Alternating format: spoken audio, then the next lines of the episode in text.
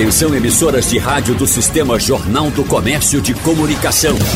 No ar, debate em rede. Participe! Rádio Jornal na internet. www.radiojornal.com.br. Desentendimentos religiosos, interesses políticos e econômicos, disputas territoriais, rivalidades étnicas. Essas são algumas das motivações que levam nações e povos a entrarem em guerras. Os conflitos armados fazem parte da história da humanidade, deixando cicatrizes na vida de todos os envolvidos e muitas vezes até daqueles que nem envolvidos estão. No debate de hoje, nós vamos saber com os nossos convidados quais são as consequências deixadas na sociedade pelas guerras pelo mundo e qual a grande lição que podemos tirar desta realidade. Estamos vivendo um momento em que a palavra guerra está sendo tão falada, nós temos que aprofundar essa conversa, entender melhor as motivações e, por fim, como eu já dizia, as consequências também. E participando desse debate hoje, nós temos aqui no estúdio Antônio Lucena, ele que é doutor em ciência política na área de estudos estratégicos e também professor da Universidade Católica de Pernambuco. Prazer recebê-lo de novo. Seja bem-vindo, professor. Obrigado, querida Natália. É uma satisfação estar aqui com vocês e com os colegas. E envio um forte abraço a todos os ouvintes. Satisfação é nossa de ter esse time tão qualificado hoje para falar, como eu já dizia, desse assunto que está tão presente na nossa realidade hoje. E eu continuo chamando Roberto Motta, professor e pesquisador em História e Antropologia. Prazer recebê-lo, professor. Bom dia. Bom dia. Eu também tenho muito prazer em estar aqui, tão bem recebido. E de todas as ordens. A gente que agradece. Fechando a nossa bancada, Felipe Wagner, professor, especialista e pesquisador em Geografia e Geopolítica Atual. Seja bem-vindo também. Muito obrigado, Natália. Bom dia a todos os ouvintes e tamo junto. Bom, gente, eu preciso lembrar o nosso ouvinte, primeiro, que nós estamos ao vivo aqui na Rádio Jornal Recife, Rádio Jornal Caruaru, Rádio Jornal Garanhuns, pelo site da Jornal, onde você estiver, pode nos acompanhar, mandar a tua mensagem, interagir. É importante você aproveitar esse espaço para tirar também as suas dúvidas. Tem uma pergunta sobre o momento que a gente está vivendo? Manda aí, manda no nosso WhatsApp. Já tem ouvinte mandando. Eu vou falar aqui o nosso número para você anotar, se ainda não tem o zap da Jornal. Então anota aí. 99147-8520. Repetindo, 99147-8520. Bom, vamos lá começar com o professor Antônio, porque, professor, a gente está há 2 semanas falando palavras aí que não saem da nossa boca. Israel, Palestina, Hamas. Israel, Palestina, Hamas. Vamos entender um pouquinho melhor o que está acontecendo no mundo, em especial no Oriente Médio, porque só se faz aumentar o número de vítimas, seja de feridos, de mortos. Por que isso está acontecendo, hein? Natália, para tentar resumir, né, o início desse conflito atual, ele tem, obviamente, origem nos atentados, né, perpetrados pelo Hamas no último dia 7, né, de outubro, né, que conseguiu fazer um ataque em profundidade em Israel, demonstrando também uma vulnerabilidade da inteligência israelense, que é considerada uma das melhores do mundo. E por algumas análises de OSINT, né, que a gente conseguiu fazer, que a gente chama de Open Source Intelligence, ou seja, aquelas inteligências de fonte aberta, deu para perceber que os terroristas do Hamas eles conseguiram entrar 10 quilômetros dentro do território israelense, chegando próximos à cidade de Sderot. Né? Perto da faixa de Gaza tem 2 cidades importantes de Israel, que é Sderot, e em cima tem Ashkelon, e depois você tem o deserto do Negev, mas aquela região ela é composta por muitos kibbutz, né? Que são experiências socialistas do início do Estado de Israel, e até o momento já foram contabilizados 1.400 mortos, né? Principalmente nesses ataques do Hamas. A maioria deles foram também na famosa rave, né, da Remi, né, que aconteceu naquela localidade, que era uma rave, etc., que também estava ocorrendo parte do sábado, o que significa que aquelas pessoas que estavam naquela rave não eram religiosas, então geralmente eles não guardam o Shabat, tá? Por ironia do destino, né, enfim, boa parte daquelas pessoas que morreram nos ataques perpetrados pelos Hamas são pessoas que são sionistas de esquerda, que não são pessoas religiosas, e que, por incrível que pareça, defende a solução dos 2 estados. Tá? Então, a maioria das pessoas que faleceram naquele ataque. Para tentar resumir um pouco mais, a gente entendeu só o contexto, depois a gente passa a bola também para os colegas. O que é que estava acontecendo? Já há um bom tempo, Israel estava tentando uma aproximação diplomática com os países do Oriente Médio. Alguns acordos foram celebrados, como o acordo com o Marrocos, Emirados Árabes Unidos, entre outros, para o reconhecimento do Estado de Israel.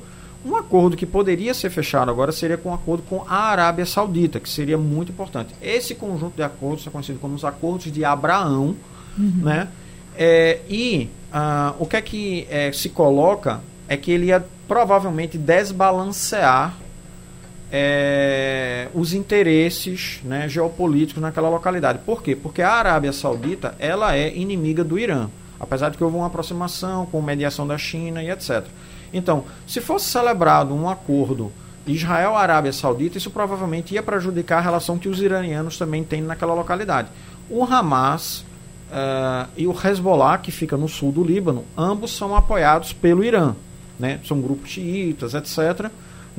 E provavelmente esse grande ataque do Hamas ele teve anuência iraniana, até porque boa parte da inteligência israelense ficou a cega também aquela localidade, porque além do Hamas ter atacado as câmeras de segurança da localidade com drones, e também houve um gigantesco ataque cibernético no sul de Israel, que deixou parte da inteligência meio que cega no período que estava acontecendo exatamente. Por isso que Israel só conseguiu ter noção do que estava acontecendo 2 horas depois que os ataques foram iniciados.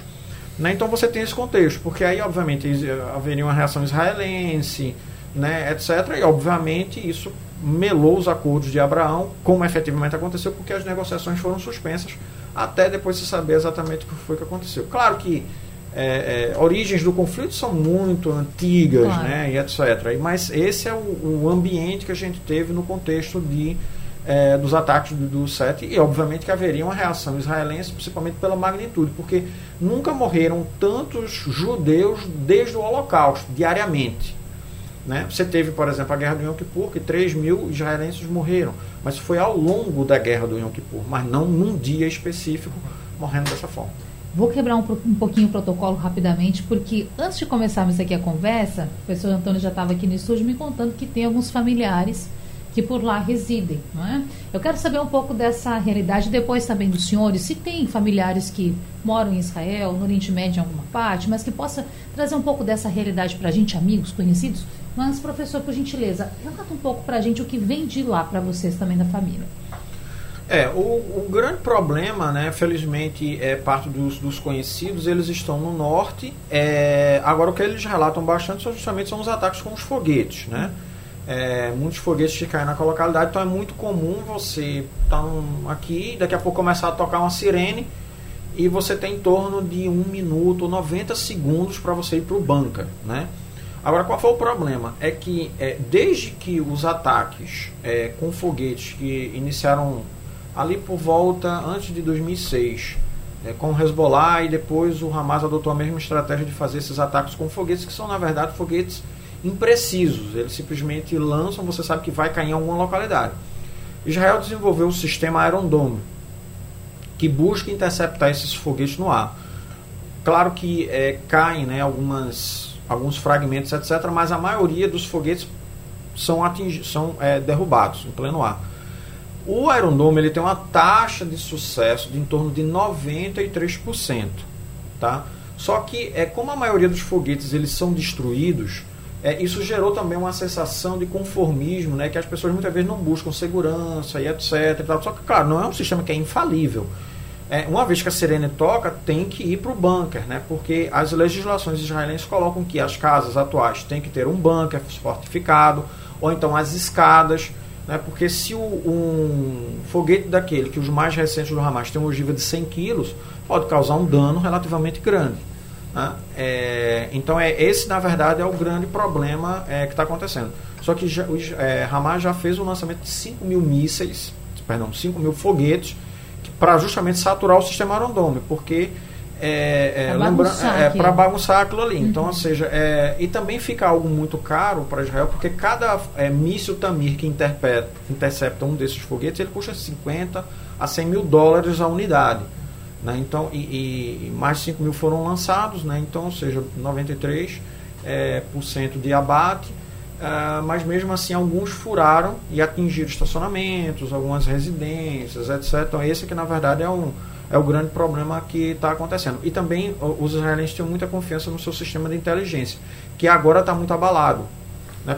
Porque, como vocês não detectaram um movimento tão grande acontecendo nesse sentido, e eles entraram mais de 10 quilômetros dentro do território. Então isso gerou um pânico, né, e uma grande crítica a essa inoperância dos sistemas, que aí a gente só vai conseguir efetivamente entender o que foi que aconteceu depois que a comissão de inquérito foi instalada. Né, depois da guerra. Agora eles estão unidos porque foi formado um governo de união nacional entre diversos partidos que querem a guerra. E claro que depois é que provavelmente tudo isso vai ser esclarecido e etc.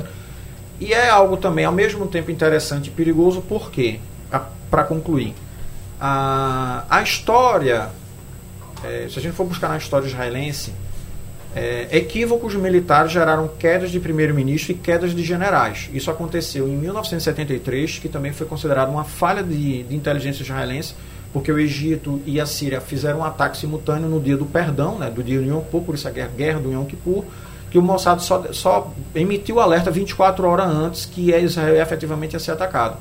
Né? Então, 1967 foi uma vitória de inteligência, 73 foi um erro, e em 2006, quando Israel invadiu o sul do Líbano, justamente para destruir a infraestrutura do Hamas, foi um sucesso militar, mas foi uma derrota política. Então, Ehud Olmert caiu naquela época, vários generais caíram, que é o que provavelmente vai acontecer agora. O que muitos estão aventando na mídia israelense é que é a derrota, ou provavelmente o funeral político de Benjamin Netanyahu.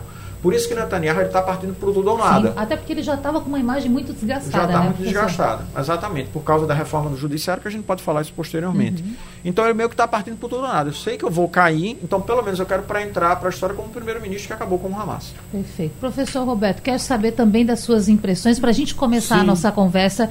E outra questão, gente, vamos lá. Importante falar aqui, a gente fala guerra, conflito. Em geral, os conflitos mundiais e as guerras acontecem entre dois ou mais países. Mas aqui a gente está falando de um país e de um grupo terrorista, que podemos entrar também nisso, tendo visto que a ONU determina, não é? Mas um partido político, por fim, que é o Hamas. Importante fazer essa separação. É entre Israel e Palestina ou é entre Israel e Hamas, professor? Entre Israel.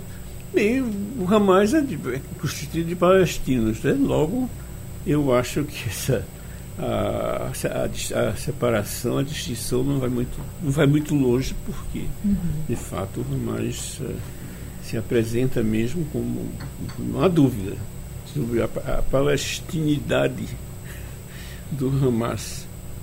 Agora, eu devo dizer alguma coisa, mas vou dizer uma coisa que me impressiona muito nessa guerra, ou nessas guerras, é que, a meu ver, elas começam pelo menos no ano 1000 a.C.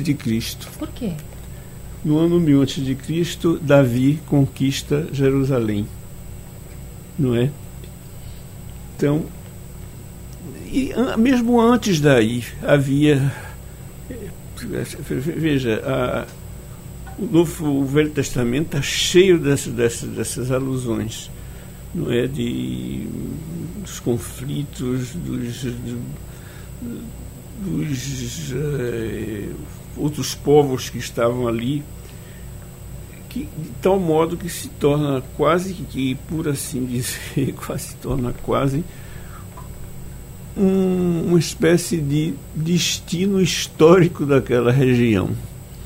Esse conflito entre judeus e não-judeus, entre vai continuando, e quando vai parar, como diz uma música italiana, questo non si sa, isto não se sabe, não é? Será que será possível ali se é um regime de paz? Mas, enfim, eu estava querendo dizer, a conquista de Jerusalém por Davi, que Davi, estou meio atrapalhado dos nomes, acontece, mas aproximadamente no ano 1000 a.C., e desde então, mesmo antes disso, já havia os conflitos entre aqueles que talvez a gente não pudesse ainda chamar de judeus, mas enfim, entre técnico e hebraico talvez fosse Bnei Israel e as populações que estão ali. Mas... Vamos saber então do professor Felipe. Então, professor, qual a sua visão sobre o que está acontecendo? Eu quero reforçar também essa questão da Palestina e o reconhecimento enquanto Estado, porque aí você vê potências como os Estados Unidos que não fazem esse reconhecimento da Palestina enquanto um Estado. Qual é o peso, o impacto disso também para que esse conflito, assim como o professor estava falando, um conflito que já existia de outras formas, não é? Há muito tempo, para que ele seja também instigado, para que ele aumente, a disputa aumente naquele território? Bem, para a gente começar a analisar dessa forma, a gente pode também se associar à etimologia, né? A etimologia do nome Palestina. Palestina, que é um nome adaptado do grego, né? Vem de Filístia, que remete ao antigo povo filisteu, né? Que sempre foi uma pedra no sapato daquele povo de Israel bíblico, né? E Palestina, ela deriva, né? Esse nome deriva desse povo, né? Em meio a algumas diásporas, né, que aconteceram do povo de Israel para o Egito, depois o Cássere com a Babilônia, e depois a última diáspora, né, que houve após o conflito com o antigo Império Romano, destruição do templo, né, houve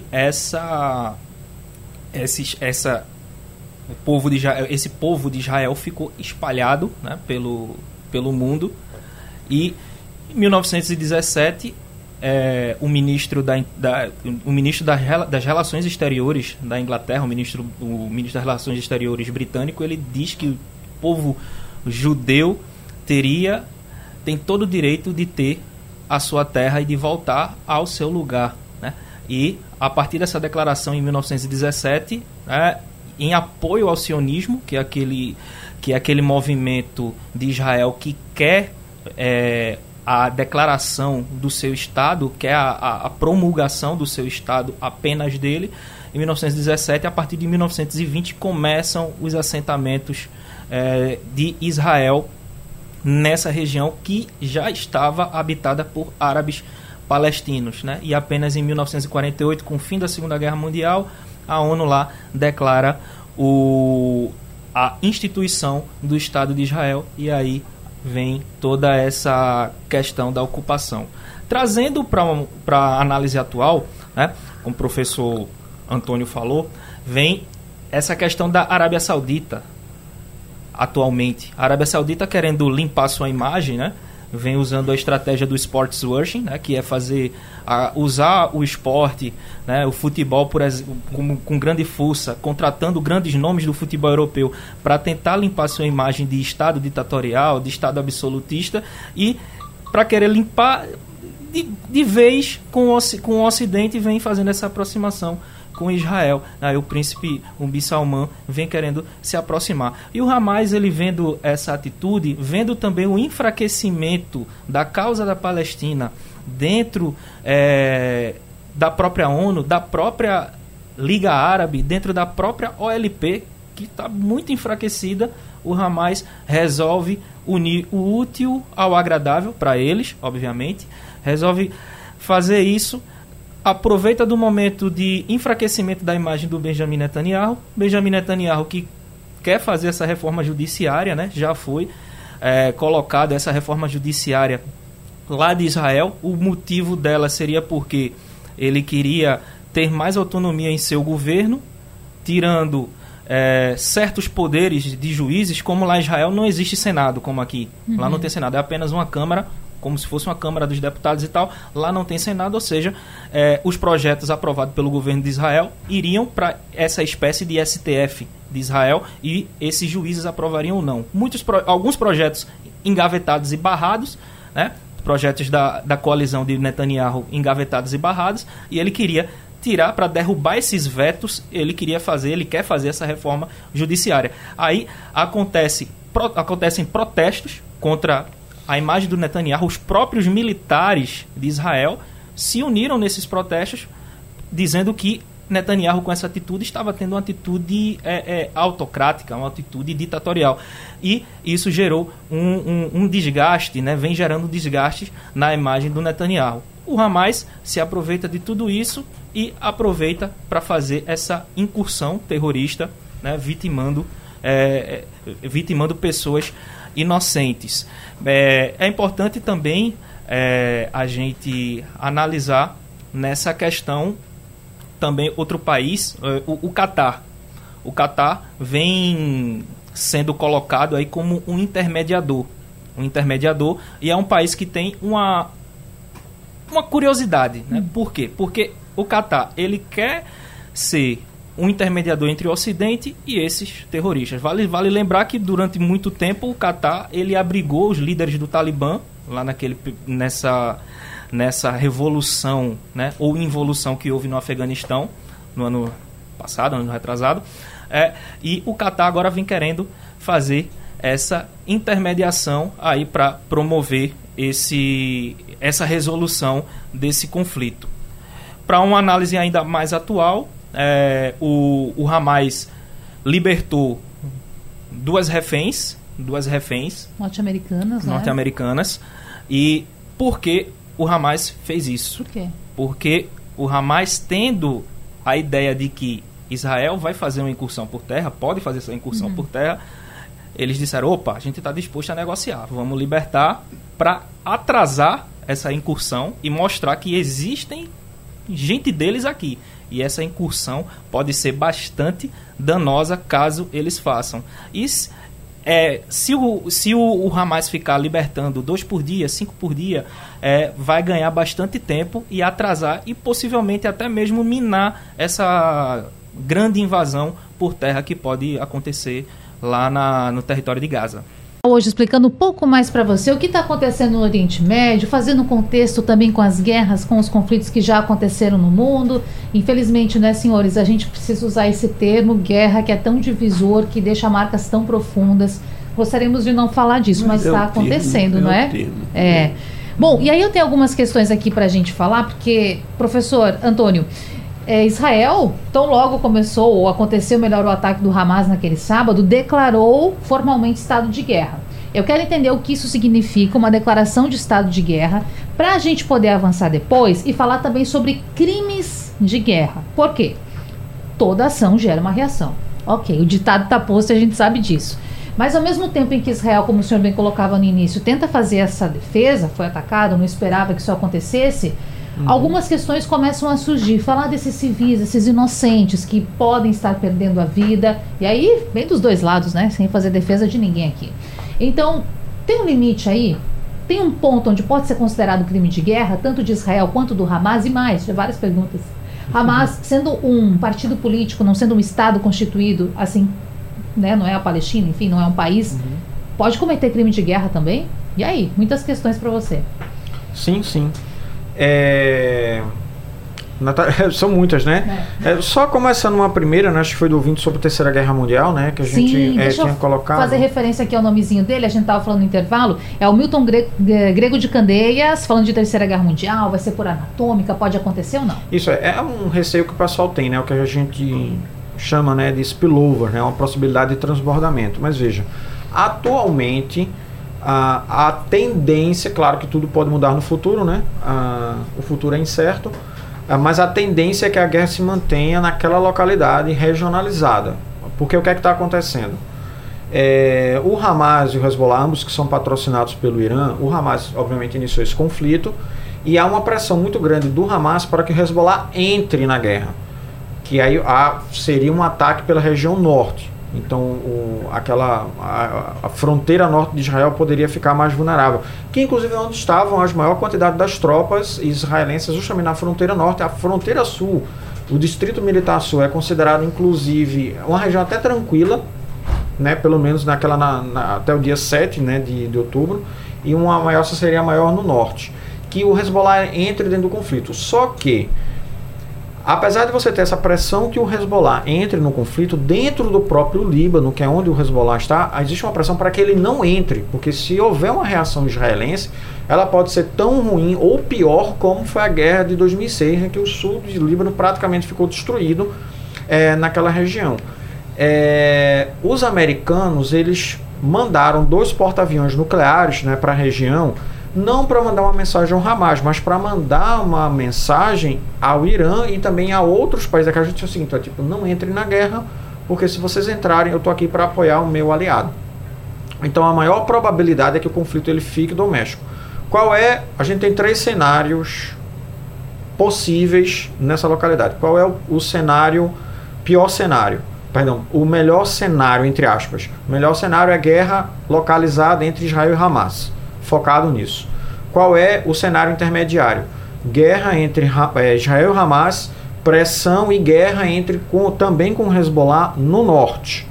Então porque aí você teria 2 questões. Por isso que Israel declarou guerra, porque declarando guerra você pode fazer essa convocação geral de reservista, e aí você tem mais de 3, você tem, além do exército israelense, que são 150 mil aptos a combate, você tem um reforço de 300 mil soldados, porque você coloca no norte e você também coloca no sul e coloca no norte, porque você protege as 2 fronteiras. E qual seria o pior cenário? Seria guerra no sul com o Hamas, guerra no norte com o Hezbollah e insurgência dentro da própria Cisjordânia, porque o exército teria que se desdobrar para poder fazer toda essa contenção. Então, probabilidade de uma guerra mundializada é menos provável, justamente por causa de todo esse cenário. E sim, guerras sobre o direito internacional humanitário, né, sobre a questão do conflito. Pode acontecer crimes de guerra dessa forma. O que a gente está vendo está sendo bastante discussão, né, a esse respeito. E sim, o próprio Hamas já cometeu vários que seriam classificados como crimes de guerra, só que ele não é um Estado propriamente dito. Ele governa a faixa de Gaza desde 2007, quando teve eleições, que eles derrotaram o Fatah, né? E o Fatah, eles tiveram uma guerra civil que o próprio Hamas venceu. Então, faixa de Gaza é controlada pelo Hamas, Cisjordânia é controlada pela Organização pela Libertação da Palestina, que é o Fatah, a autoridade palestina, que inclusive é reconhecida por Israel como legítimo dialogante desde os acordos de Oslo no início da década de 90. Então Israel reconhece a autoridade nacional palestina, mas não reconhece o Hamas como esse diálogo. Na verdade, o Hamas ele é um entrave ao processo de paz naquela região. E por incrível que pareça, a autoridade nacional palestina está mais ou menos meio que de dedos cruzados para que essa invasão aconteça, justamente porque se você retirar o Hamas de cena, eles vão retomar provavelmente, que inclusive é a posição dominante dentro de Israel, ou seja, é tirar o Hamas do poder e devolver aquela região para a administração da Fatah, para que sejam os 2 territórios sejam governados pela autoridade nacional palestina. Rapidinho, quem elegeu o Hamas? Quem votou? Foi a população? Daquela região. Fato democraticamente que acontece aquele processo? A guerra, as eleições sim, naquela época, mas desde então o que é que aconteceu?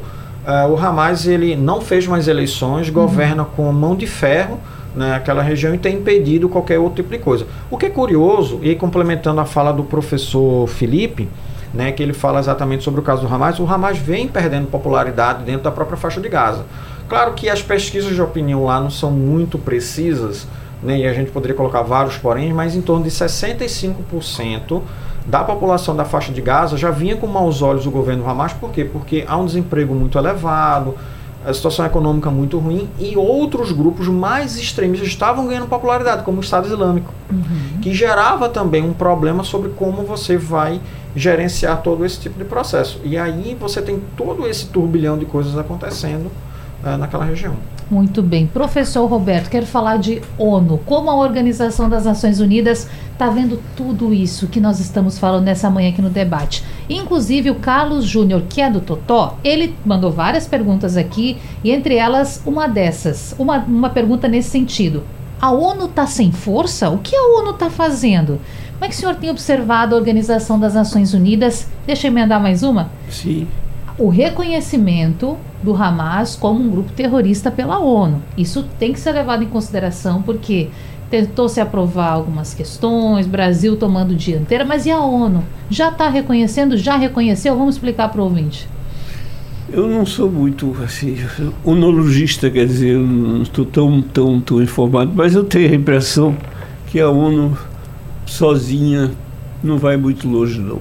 Tem que ter o apoio das grandes potências, não é? Legal.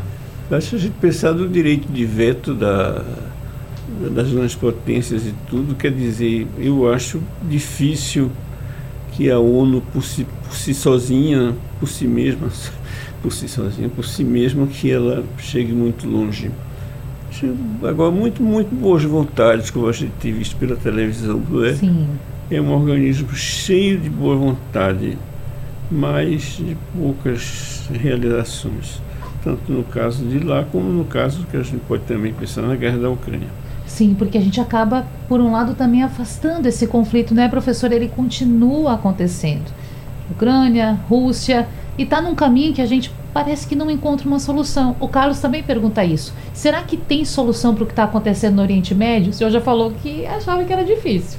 Eu acho mais difícil para o Oriente Médio do que para a Ucrânia e a Rússia, porque afinal os russos e os ucranianos são praticamente o mesmo povo, quer a gente queira, quer não. As línguas são muito parecidas. E é difícil você dizer que esse não é russo, aquele é russo, esse é ucraniano, aquele não é.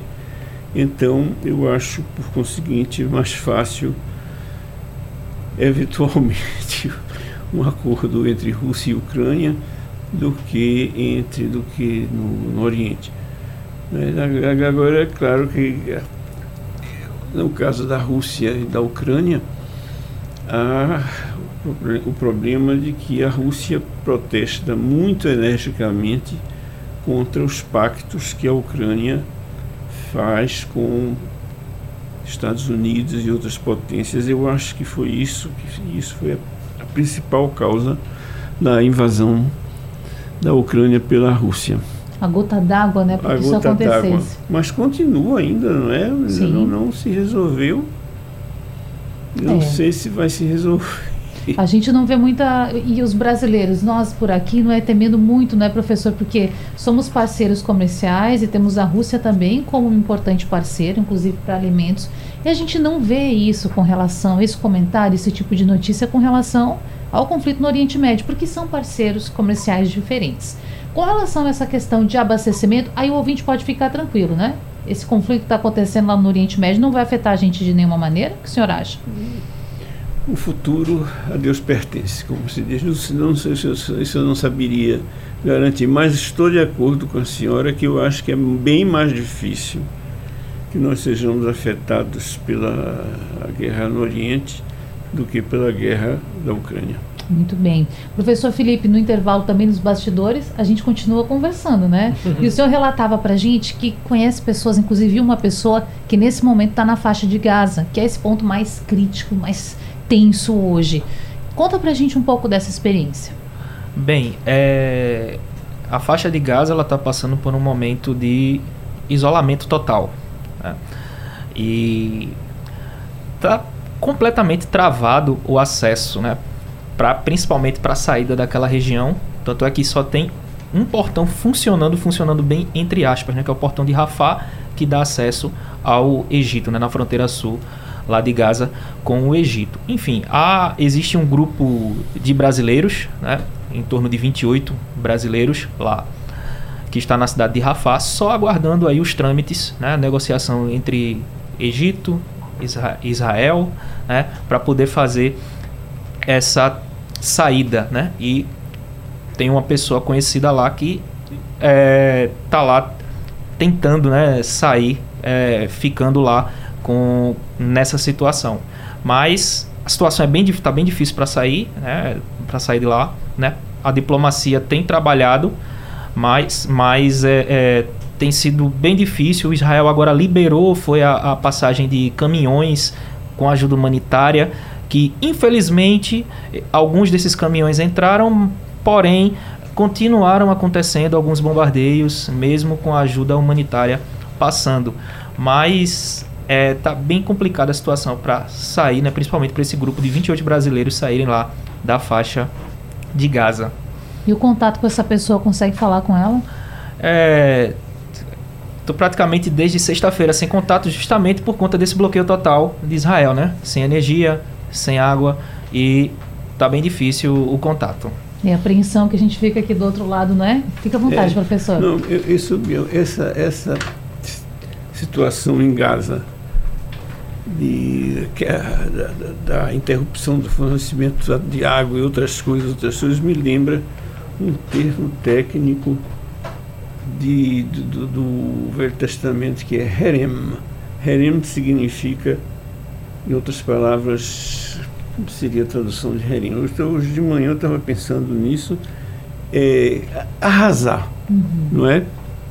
Significa mais ou menos isso. Então, a gente vê nas guerras do, entre aspas, Antigo Testamento, a gente vê como quando se decretava o Herem, não se podia ficar com nada que pertencesse ao inimigo. Tudo tinha que ser destruído, absolutamente tudo, todas as pessoas, etc, etc. Então, de certo modo, eu me lembrei dessa situação de Herem. Aliás, a palavra Herem é parenta da palavra Harém. Quer dizer, é aquilo que é separado, né? O Harém das mulheres é separado, e o Herem é aquilo que é, digamos assim, excomungado. E então, mas as origens são mais ou menos são as mesmas, mais ou menos não são as mesmas do ponto de vista das línguas semíticas. E para nós que estamos aqui do outro lado novamente, fazendo essa referência, parece tão fácil apontar culpados, né, gente? E talvez nem seja a nossa motivação aqui apontar culpados, mas tem gente perguntando, tem ouvinte querendo saber, o Carlos do Total também mandou essa pergunta, inclusive outro ouvinte aqui, o Fábio, que é de São Martim, ele está querendo saber se foi o terrorismo do Hamas que motivou isso, ou se é uma disputa por terra, ou se é uma disputa ideológica, religiosa. E aí, professor Antônio, a gente precisa deixar isso bem claro. Nesse momento, é possível apontar um culpado?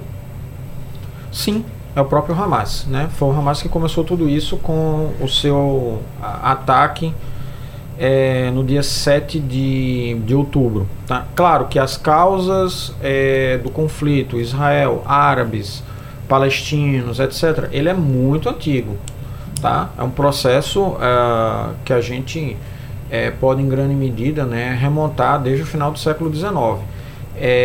Então, assim, realmente é uma situação bastante difícil, complicada. Claro que só para tentar resumir ao máximo, etc., né? O sionismo, que o conceito fechado de sionismo é basicamente um movimento para a autodeterminação do povo judeu.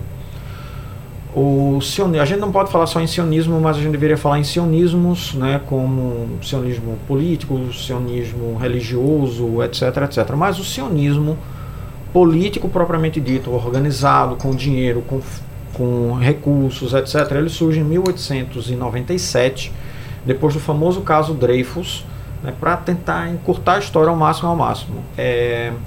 Se descobriu na França o envio de segredos militares de artilharia para a Alemanha, né? Segredos franceses para a Alemanha. Rapidamente, um oficial judeu foi apontado como culpado, que era o Alfred Dreyfus, e isso gerou muito debate dentro da sociedade francesa, que apoiavam o próprio Dreyfus, dizendo que ele era inocente, que eram os Dreyfusards e os anti-Dreyfusards.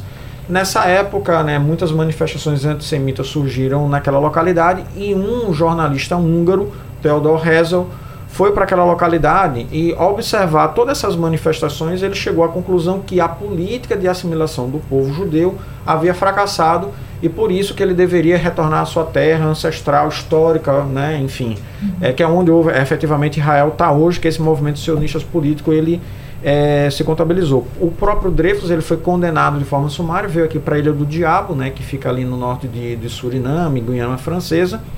Só depois de um tempo, quando você houve uma mudança dentro do comando francês, né, o Coupercot, ele na verdade ele identificou que Charles Etzeri era, na verdade, um espião, um agente duplo da França e da Alemanha, que efetivamente tinha passado os segredos militares. O Dreyfus era completamente inocente nessa história. Mas desde então, depois da publicação do livro O Estado Judeu, do Theodor Herzl, que defendia que o Estado ele deveria ser etnicamente judeu, mas ele deveria ter princípios como laicismo, etc, etc, que você vai ter desde aquela época. Aí você teve na ONU a partilha da Palestina em 1947, tá? Que deveria ter sido o Estado judeu e o Estado árabe da Palestina, né? Então eles deveriam estar convivendo harmoniosamente, mas que na votação da divisão, que foi presidida pelo brasileiro Oswaldo Aranha, né, que inclusive deu um voto importante no favorecimento à criação do Estado de Israel, os Estados votaram favoravelmente, inclusive a União Soviética, mas os Estados árabes foram contra. E aí logo em seguida, Ben Gurion, que vai ser o primeiro-ministro de Israel, declara a fundação do Estado de Israel com a saída dos ingleses, que antes era mandato britânico da Palestina, aquela região, e aí você vai ter todo esse movimento. Logo no dia seguinte, a declaração de Ben Gurion, os árabes eles atacam, o nascente Estado de Israel, são derrotados militarmente, e aí obviamente se inicia um grande movimento bastante complicado. Então você teve a Guerra de Independência de 48, depois você teve a Guerra dos Seis Dias de 1967, que gera essa atual conformação territorial que nós temos até hoje. Depois teve a Guerra de 73, né? Depois a Guerra pela Paz na Galileia, que vai ser de 1982, que inclusive essa Guerra de 82 que vai gerar o próprio Hamas, né? Porque Israel vai ocupar o sul do Líbano e etc. E depois você teve a Guerra de 82. E aí desde a Guerra de 73, Israel não tem mais guerra com os árabes, mas tem guerra contra grupos, né, que são disputando naquela região. E aí a coisa vai avançando ao longo do tempo exatamente. Então, quer dizer, realmente um conflito de longa data, de difícil solução. Na literatura de relações internacionais a gente chama de conflito intratável, porque ele tem tantas variáveis para você tentar encaixar ao mesmo tempo. Então, divisão territorial, questão de refugiados, redesenho de fronteiras, como é que a autoridade administrativa vai ser colocada, interesses a serem incomodados entre os israelenses e árabes, né, naquele sentido. E a grande tragédia do povo palestino, verdade seja dita, é que ninguém os quer receber. É tanto que, por exemplo, só para finalizar, recomendaram que a passagem de Rafá, né, porque a faixa de Gaza faz fronteira tanto com Israel, que é a maior fronteira, mas faz fronteira também com o Egito, que o Egito abrisse a fronteira para poder receber refugiados no deserto do Negev. Fatah al-Sisi, que é o atual presidente do Egito, disse que não faria isso, até porque há um receio de que próprios militantes do Hamas possam entrar dentro do seu território. Eu não entendi muito bem a declaração que ele deu ao lado de Olaf Scholz, que ele recomendou que os palestinos fossem para o deserto do Negev, que fica no próprio Israel, né? Então, assim, é muito complicado você, porque no deserto do Negev, inclusive, não tem nada, tá? Então, isso seria algo realmente extremamente complicado. E, principalmente, os países árabes do entorno não querem receber os palestinos, apesar de terem infraestrutura para isso, como a própria Arábia Saudita. Então, é uma situação que é extremamente complicada e que os próprios palestinos, em outros países árabes, também têm muita dificuldade de relacionamento com as populações locais. Tem um filme libanês belíssimo, que eu recomendo a todos que vejam, como essa relação entre palestino e várias outras etnias é extremamente sensível. Um filme que concorreu ao Oscar de melhor filme estrangeiro, que é O Insulto, que é uma briga entre um palestino e um oficial das falanges cristãs, né, que, enfim, a história é ficcional, mas a disputa entre eles é real. Então, mostrando como a situação realmente lá é muito difícil, muito complexa, de se entender. E é importante, sim, acompanhar. Felipe, você falava, a gente relatava um pouquinho antes de eu chamar o intervalo, essa questão das pessoas que estão na faixa de Gaza. E aí surge aqui uma dúvida, inclusive, de um ouvinte que manda mensagem da Zona Sul do Recife, de Boa Viagem. Ele quer saber se esse bloqueio realizado por Israel impedindo o abastecimento da faixa de Gaza, com mantimentos como água ou com suprimentos como energia elétrica também, pode constituir um crime de guerra. Sim, de certa forma sim, pode se constituir, porque você, a partir do momento que você faz esse bloqueio total, qual o intuito por trás disso? É o intuito de querer aprisionar, né? Apesar que a faixa de Gaza é conhecida como o maior presídio a céu aberto do mundo, né? Por conta do isolamento. É muito difícil um palestino de Gaza sair, né, de Gaza para Israel e ir para outros locais, outros países. Então pode se constituir sim como um crime de guerra, não só a dificuldade do abastecimento, mas também a questão do bloqueio de luz, né, de energia, de água, mas é aquela questão, a guerra ela não é somente bélica, né? A guerra também ela é feita por narrativas, né? Houve, por exemplo, o Serviço Secreto do Egito. Essa informação foi passada por um deputado congressista americano, Michael McCall, do Partido Republicano. Ele disse que o Serviço Secreto do Egito falou para o Benjamin Netanyahu que o Hamas estava se movimentando militarmente para fazer toda essa incursão 3 dias antes de tudo acontecer. E esse congressista falou que o Netanyahu ele não deu devida atenção para essa mensagem, ficou como se nada fosse acontecer, e acabou acontecendo. E qual seria o intuito por trás disso? Era ter uma justificativa de que o Hamas invadisse Israel, para ter uma outra justificativa de aniquilar, poder ocupar o espaço de Gaza. Então ficam aí esses questionamentos sobre isso que ocorre. A gente já inicia a semana aprendendo bastante, levando base de informação para você, entender tudo que está acontecendo no Oriente Médio, fazendo comparações e, claro, pedindo que sempre continue com a Rádio Jornal para que, ao longo dos dias, das semanas, nós possamos atualizar você a respeito de todo esse conflito. Antônio Lucena, professor, doutor em ciência política, é um prazer recebê-lo aqui na Rádio Jornal. E eu deixo uma curiosidade aqui. É certo a gente falar conflito? É um sinônimo ou o correto mesmo é falar guerra para o que está acontecendo?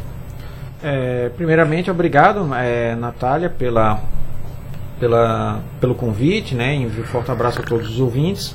Sim, pelas determinações internacionais, se morreu mais de 1.000 pessoas durante o período de um ano, pelas definições da Universidade de Uppsala, então é guerra. Tá? Dá para falar em guerra sim. Enfim, a única... A previsibilidade que a gente pode fazer com relativo grau de acerto é que vai morrer mais gente. Provavelmente deve ocorrer uma incursão militar, né, na região de faixa de Gaza, quer dizer, forças especiais já entraram para tentar resgatar os reféns. Eu pelo menos já considero que Israel perdeu politicamente essa guerra no âmbito internacional, de popularidade, né, de narrativas, etc. E agora a questão é saber como é que vai ser essa tentativa de vitória militar. Se o próprio Hamas vai continuar ainda no poder, se apenas um resquício vai ter, porque isso inclusive passa mensagem para outros atores, né, como o próprio Hezbollah, como para o Irã e etc. Como é que vai ficar esse grau?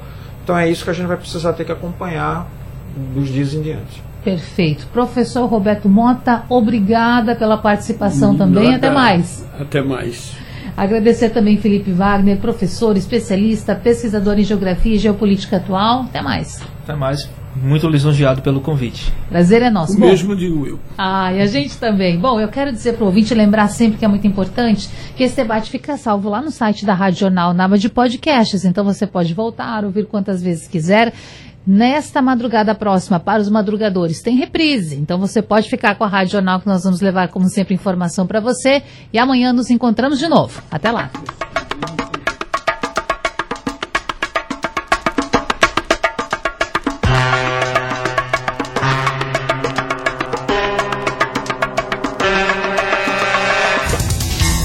Sugestão ou comentário sobre o programa que você acaba de ouvir, envie para o nosso WhatsApp 99147 8520.